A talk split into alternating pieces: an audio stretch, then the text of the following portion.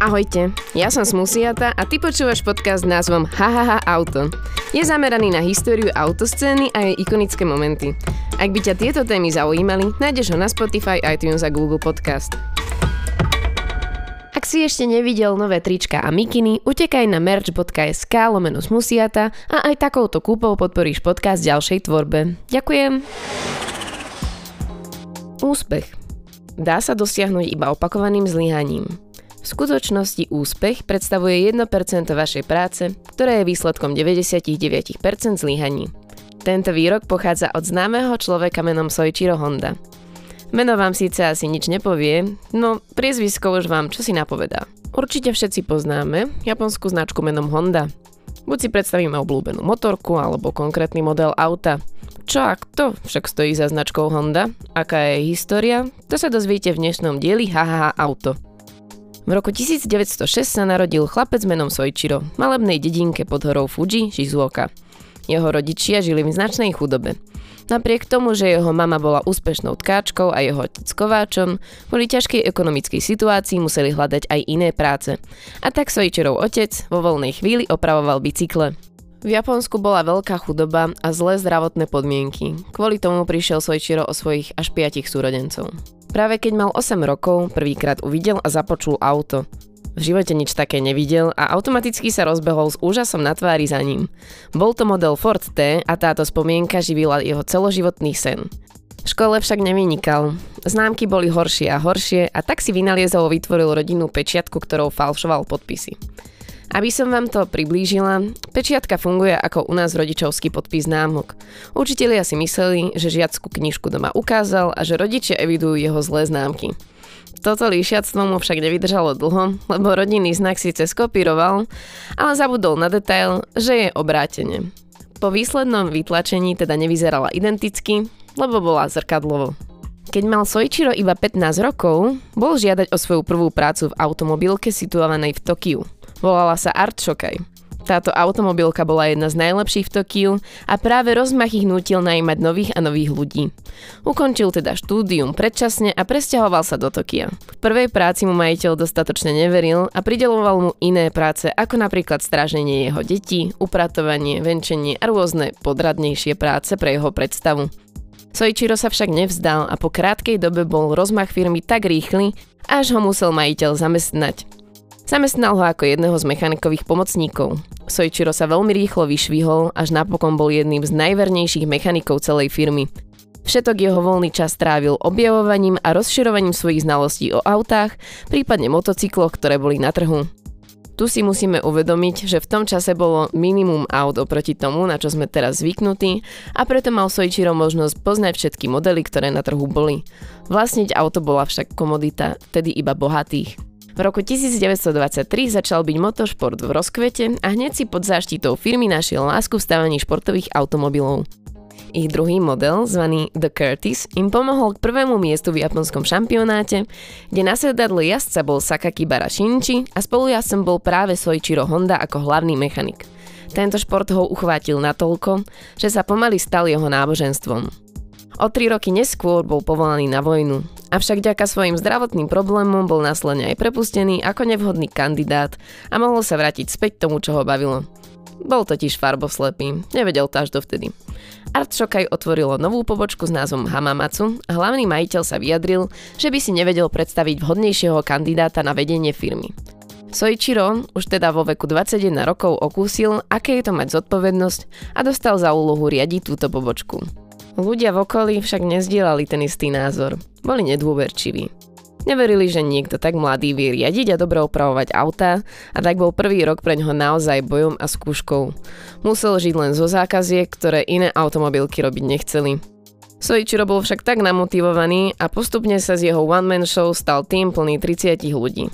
Stále sa venoval svojej láske motošportu a aby mal na ňo viac času, požiadal svoju manželku, aby riadila exekutívu firmy a on sa mohol naplno venovať stavaniu športových aut. Vytvoril teda nový model s názvom Hamamatsu, presne podľa jeho automobilky, ktorým prekonal nový rýchlostný rekord 120 km za hodinu. Je to možno úsmevné, no tento rekord bol v Japonsku držaný až 20 rokov.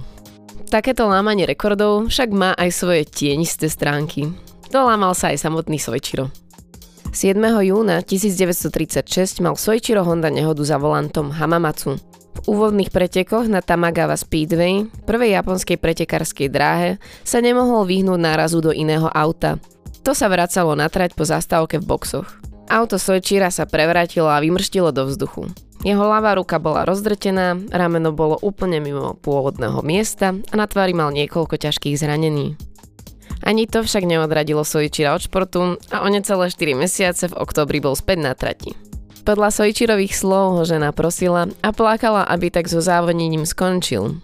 Neostávalo mu nič iné, ako sa vzdať. Jeho žena však spomína na túto situáciu trochu inač. Že by sa vzdal kvôli mne? Ale kdeže? Myslím, že to bola práve prednáška od jeho otca, ktorá zmenila jeho názor. Aby ste si to vedeli predstaviť, napríklad aj v hre Mafia ste si mohli takýto závod vyskúšať na vlastnú pesť. Úmrtia boli viac než bežné, autá technicky nevyspelé a tak išlo naozaj o nebezpečný koniček. Soichiro sa v jednom bode rozhodol, že už má dosť oprav iných aut. Chcel začať niečo svoje. Premýšľal nad tým, čo potrebuje každé auto. Piestne krúžky. Podnikol kroky na premenu pobočky Hamamatsu na samostatnú spoločnosť, ktorá by vyrábala piesne krúžky ale jeho investori boli proti jeho želaniu, nakoľko videli, že opravami zarábal dobré peniaze, nevideli potrebu pustiť sa do zbytočne nového podniku. Soichiro sa nevzdal a vyhľadal pomoc známeho menom Soichiro Kato, s ktorým založil Tokai Seiki Heavy Industry alebo skrátene Tokai Seiki. Tu teda vytvorili nový projekt, založili výskumné centrum Art Piston Ring Research Center, čiže Soichiro pracoval cez deň v starom Art Shokai a v noci vyvíjal piesne krúžky tomto bode ho dohnal jeho nezáujem o štúdium, ktoré prerušil v detstve. Do vývoju piestov obetoval nielen veľa času, ale aj väčšinu svojej váhy. Známi ho videli vychudnutého s prepadnutými lícami, avšak piesty sa stále nepohýňali. Vtedy sa rozhodol Sojčiro opäť navštíviť školu a vybral si dištančné štúdium hutníctva. Študoval som na univerzite a zároveň som podnikal. Bol som ako hladný muž, ktorý namiesto toho, aby dostal niečo pod zub, musel počúvať dlhé vysvetlenia o stravovacích zákonoch a ich účinkoch. Podarilo sa mu získať veľkého zákazníka, Toyotu, ale z 50 piesných krúžkov, ktoré predložil na kontrolu kvality, iba 3 splňali požadované normy. Sojčira to posunulo veľmi späť. Niekoľko ďalších rokov strávil cestovaním po Japonsku a navštevovaním rôznych oceliarenských spoločností, aby vedel vytvoriť kvalitné piesné krúžky. Po vrátení dal výrobe ďalší pokus a výsledok bol neuveriteľný. Objednávky sa mu začali hrnúť z celej krajiny a ani sa nenazdal a mal cez 2000 zamestnancov. Firma bola v rozkvete. Aj slnko musí však raz zapadnúť. V 41. prišla vojna v Pacifickom oceáne. Sojčirová firma bola kontrolovaná vládou a nútená podriediť sa vládnym potrebám. Zamestnanci boli odvádzaní na vojnu a firma strácala svoju podstatu. V roku 1944 bola firma úplne zničená bombardovaním. Po porážke Japonska predal všetko, čo mu ostalo z firmy Toyote. Rok po vojne Soichiro našiel nevyužitý generátor. Počas vojny naň totiž napájali rádia. Vnikol mu nápad, čo keby motor z generátora pripojil k bicyklu? Po vojne bolo všetkého nedostatok a preto bol bicykel najpoužívanejším prostriedkom. Krátko potom vznikol teda jeho prvý motocykel. Firmu pomenoval už po sebe. Tu počujeme prvýkrát názov Honda. Zozbieral všetky generátory, ktoré našiel, aj opustené bicykle a v roku 1947 začal produkovať prvé Honda motocykle. Aby mohol motocykle vyrábať vo veľkom, potreboval kapitál. Sojčiro nikdy nemyslel v malých jednotkách. Môže sa to zdať neuveriteľné, ale napísal list 18 tisícom majiteľov bicyklových obchodov, aby ich požiadal o podporu firmy a investícií do jeho vynálezu. Áno, počujete správne ručne napísal 18 tisíc osobných listov. 3 tisíc z nich mu odpísalo s pozitívnym výsledkom. Peniaze sa mu hrnuli a on mohol hradiť výrobu a dodávanie. Prvý hromadný model sa volal Model D, no bol veľmi ťažký a veľký a tým pádom sa nepredával. Bol z toho nešťastný, ale opäť sa nevzdal. Druhý model sa volal Super ktorý sa stal instantným hitom. Vďaka tomu získal svojho prvého veľkého investora, s ktorým následne vytvoril partnership už pod značkou Honda Motor Company. Super Club bol veľmi úspešný. Stal totiž to len jednu štvrtinu oproti americkým značkám ako boli Harley Davidson. Ďalšie roky Sovichiro cestoval po rôznych závodoch motocyklov a zbieral všetky informácie, ktoré by následne mohol využiť pri stavaní nového modelu. Jeho cieľom bolo vytvoriť motocykel, ktorý by mohol konkurovať takýmto športovým. Práve tento postoj ho posunul na prvé miesto výrobcov v roku 1955 Isle of Man, najväčší motocyklový závod sveta. Tento úspech bol taký veľký, že zapísal Hondu do map a do histórie. V roku 1960 sa stala Honda najväčším výrobcom motocyklov na svete. 10 miliónov motocyklov stihli vyrobiť len za 9 rokov. Chcel však splniť svoj posledný sen. Jeho dávny sen z 8 rokov, venovať sa autám. Tomu však zakazovali stakeholdery. V Japonsku boli už iné veľké mená, Toyota, Nissan a iné menšie značky, ktoré už tak zápasili o automobilový trh v Japonsku. Sojčira to však opäť neodradilo a na drzáka vytvoril malý pick-up, ktorý sa samozrejme neujal. Krátko na to vytvoril iné auto, športiak S500. Dvojdverový roadster so štyrmi prevodmi. Iba 1300 vyrobených kusov vytvorilo jedno z najviac zácných aut na svete. Potom opäť zmenil smer a vytvoril formulu RA271.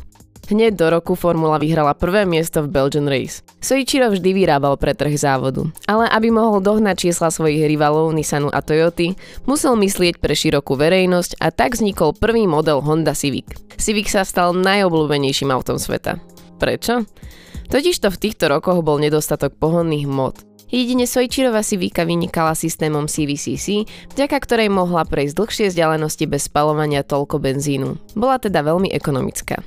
Možno sa si Vika stala tak populárnou len kvôli núdzi o benzín, ale nový model Honda Accord zmenil celé vnímanie značky.